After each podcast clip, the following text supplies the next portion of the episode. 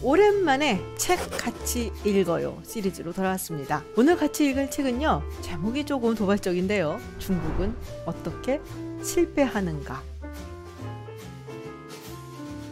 원제는 이렇게 도발적이진 않습니다. Danger Zone, 위험 구간이라는 뜻인데요. 이 책은 마이클 베클리 그리고 할 브랜즈 두 교수의 공저입니다. 두 사람 모두 굉장히 유명한 국제 관계학 전문가 라고 할 수가 있고요. Foreign Affairs라든지 Foreign Policy 그리고 Washington Quarterly 같은 아주 유수의 외교 잡지에 글을 종종 올리는 것으로 잘 알려져 있죠. 제목이 이렇게 도발적인 이 책은 최근 점점 고조되고 있는 미국과 중국의 패권 경쟁에 대한 이야기입니다. 사실 지난 몇 년 동안 국내에서도 이 지정학 그리고 미중 패권 경쟁에 대한 책들이 아주 쏟아져 나왔다고 해도 과언이 아니죠. 그만큼 이 이슈에 많은 사람들의 관심이 쏠린다라는 얘기인데요. 사실 이제 이런 학자들이 쓴 책들을 보면은 아무래도 학자들이다 보니까 조금 지루해 질 수도 있고 그리고 어떤 솔루션이나 해결법을 내놓는 것도 사실은 조금 뜬구름 잡는 그런 느낌도 없잖아 있는데 가끔 가다가 이렇게 뭐 시원하고 아주 명쾌하게 자신만의 해법을 내놓는다든지 힘이 느껴지는 그런 책들이 있습니다. 그리고 제가 보기에는 이 책 역시 굉장한 에너지 그리고 아주 명료한 자신들의 주장이 드러나 있다. 상당히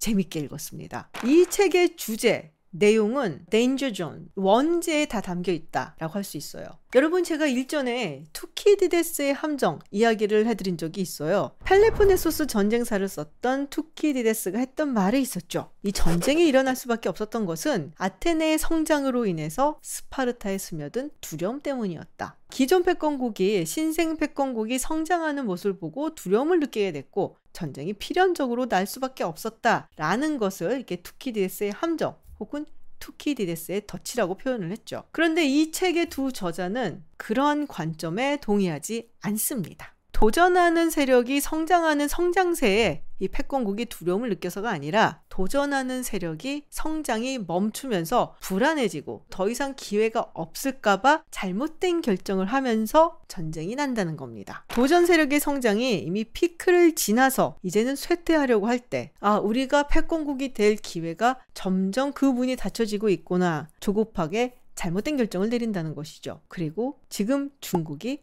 그 시기, 즉 이런 위험한 구간을 지나고 있다라는 겁니다. 재밌지?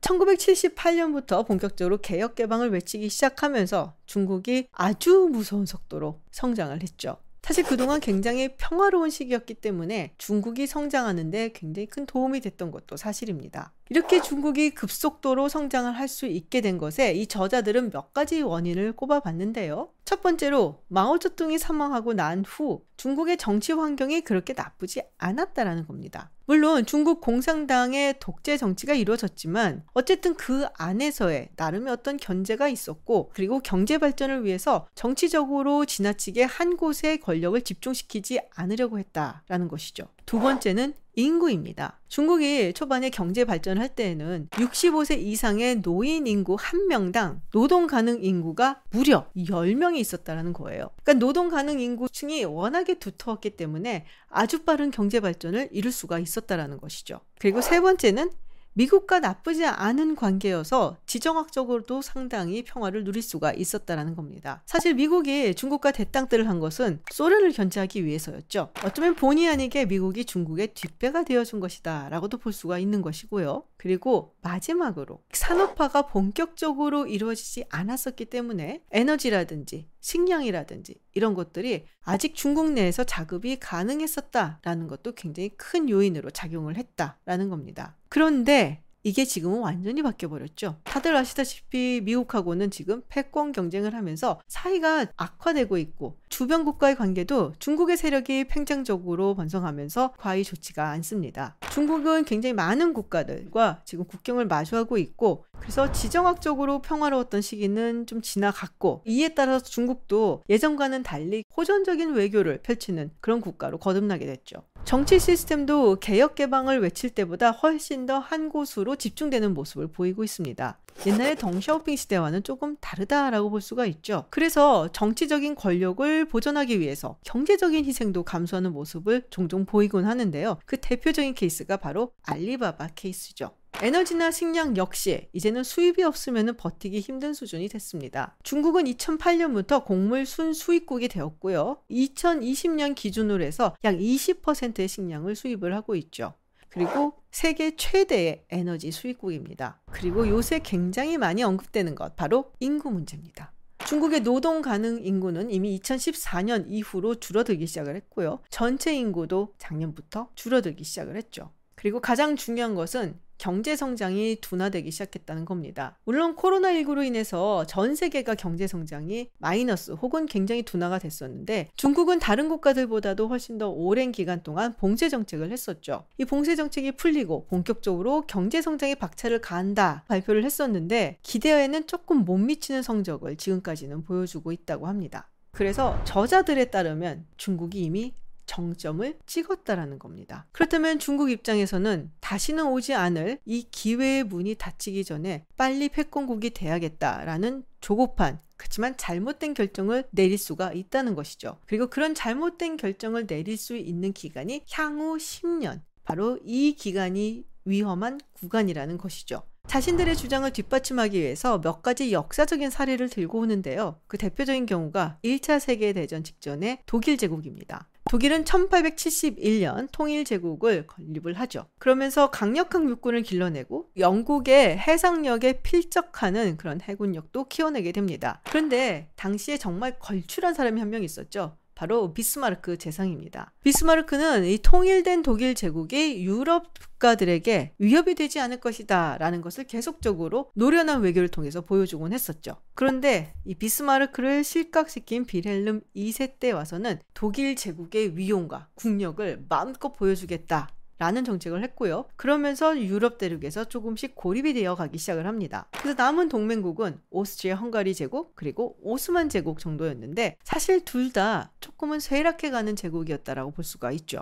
그러면서 1차 세계대전을 일으켰는데 왜 일으켰냐? 그 당시 독일에게는 이 러시아가 성장하는 것이 굉장한 위협이었어요. 지리적으로 봤을 때 성장하는 러시아는 독일에게 위협적으로 다가올 수밖에 없었죠. 그리고 결국 러시아는 프랑스, 영국과 차례로 손을 잡습니다. 여기에 경제까지 좀 불황으로 접어들게 되면서 비렐름 2세에게는 더 이상의 선택의 여지가 없는 것으로 보였죠. 지금 이 시기를 놓치게 되면은 다시는 유럽에서의 패권을 쥐지 못한다. 조급했던 비렐름 2세는 패권국으로 도약하기 위해서 오스트리아의 페르디난드 황태자 부부의 살해 사건이 일어나자 그야말로 전쟁이라는 한판 승부를 걸게 된 것이죠. 그리고 그리고 가장 최근에 러시아도 비슷한 경우라고 보고 있습니다. 2000년대 초반 원유와 천연가스 값이 오르면서 사실 러시아가 경제적으로 꽤 호황을 겪었었거든요. 그런데 2008년 경제 위기가 오게 되고 원유와 천연가스에 대한 수요가 떨어지게 되면서 가격도 하락하게 되고 러시아 경제가 어려움에 봉착하게 됐죠. 점점 이전의 위성국들이라든지 혹은 연방에 속했던 국가들은 서방 쪽으로 넘어가는 모습이 보이게 되고 그리고 러시아의 인구 또한 현재 1억 5천만 명이 조금 안 되는데요. 이것도 점점 줄어들고 있습니다. 어떻게 보면 푸틴 대통령과 러시아 입장에서는 예전에 소비에트 연방 혹은 러시아 제국이 가졌었던 영향력을 조금이라도 되찾기 위해서 이 순간을 놓치면은 기회가 오지 않을 것이다. 라고 생각할 수도 있었다는 거죠. 결국 저자들은 중국이 상승할 때가 아니라 안보와 경제 상황이 악화되고 주변국에 대한 중국의 영향력이 떨어지거나 약화될 때 조급함에 잘못된 결정을 내릴 수가 있고 그리고 지금부터 10년간이 그런 시기가 될 것이라는 겁니다. 그러면은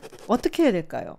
사실 다른 책들에 비해서 이 책에서는 두 저자가 꽤 구체적인 지침을 내놓습니다. 그리고 이 지침들이 사실 미국이 냉전 시기에 사용했었던 그런 지침들이고 그래서 결국 소련과의 경쟁에서 승리를 했다라는 예시를 보여주고 있는데요. 먼저 첫 번째 우선순위를 정하는 것입니다.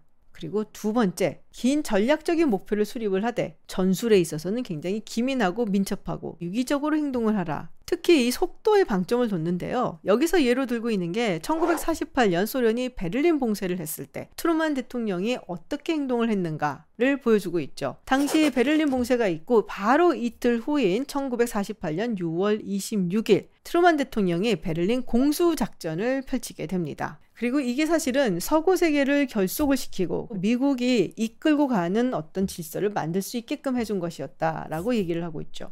그리고 세 번째로 적당히 공세적으로 나올 필요가 있다라고 얘기를 합니다. 예를 들어서 적당히 공격적으로 몰아붙였을 때 상대방이 어떤 외교적 실수라든지 실책을 이끌어낼 수가 있고 그러므로 해서 미국이나 서구 세계가 오히려 점수를 얻을 수 있다라는 것이죠. 그리고 물론 마지막으로는 장기전으로 이걸 끌고 가서 이겨야 한다라는 얘기를 하고 있죠. 그리고 이두 저자는 장기전에서는 미국이 이길 것이다라고 전망을 하고 있어요. 이 중에서 저는 사실 이 첫 번째 우선순위를 정하라 라는 부분이 굉장히 인상적이었는데요. 이런 말이 나옵니다. 가장 다급한 현안은 중국이 첨단 기술로 무장한 경제 제국을 형성하고 디지털 전제주의를 확산하며 대만을 점령하여 현재 지정학적 구조를 깨려고 시도하는 것. 그러면은 이것을 어떻게 돌파할 것인가?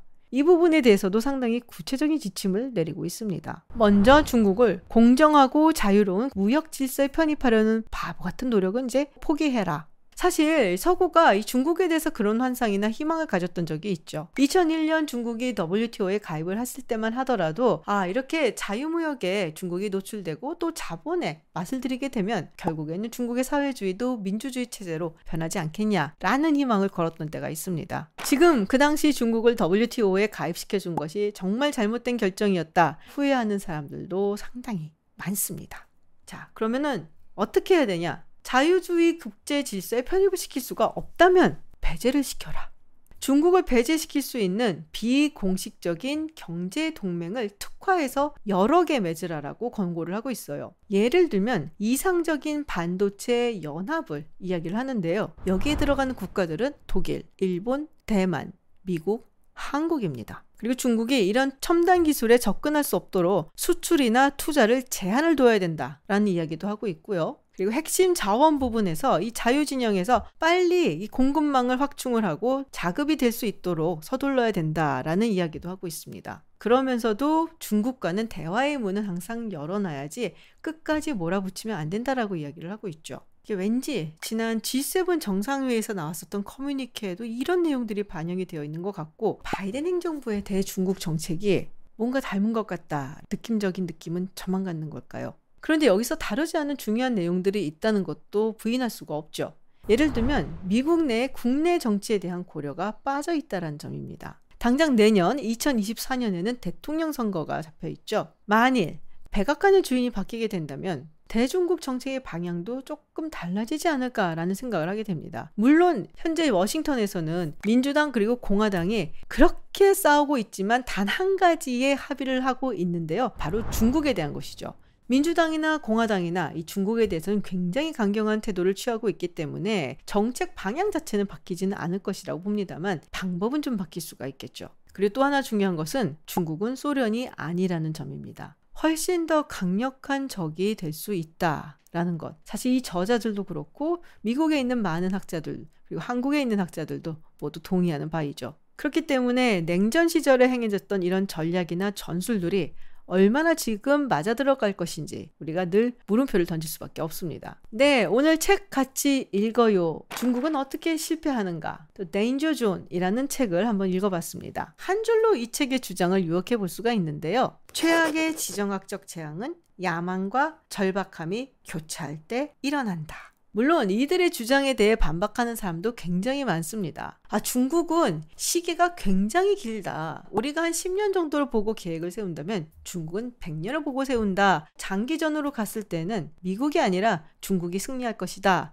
라고 얘기하는 학자들도 상당히 많이 있거든요. 그렇지만 베클리와 또 할브렌즈가 얘기하는 것처럼 오히려 장기적으로는 미국이 승리하겠지만 단기적으로 봤을 때 매우 위험하기 때문에 지금 10년 동안을 어떻게 관리하느냐가 중요하다라는 시각도 존재할 수 있는데요. 여기서 한번 여쭤볼게요.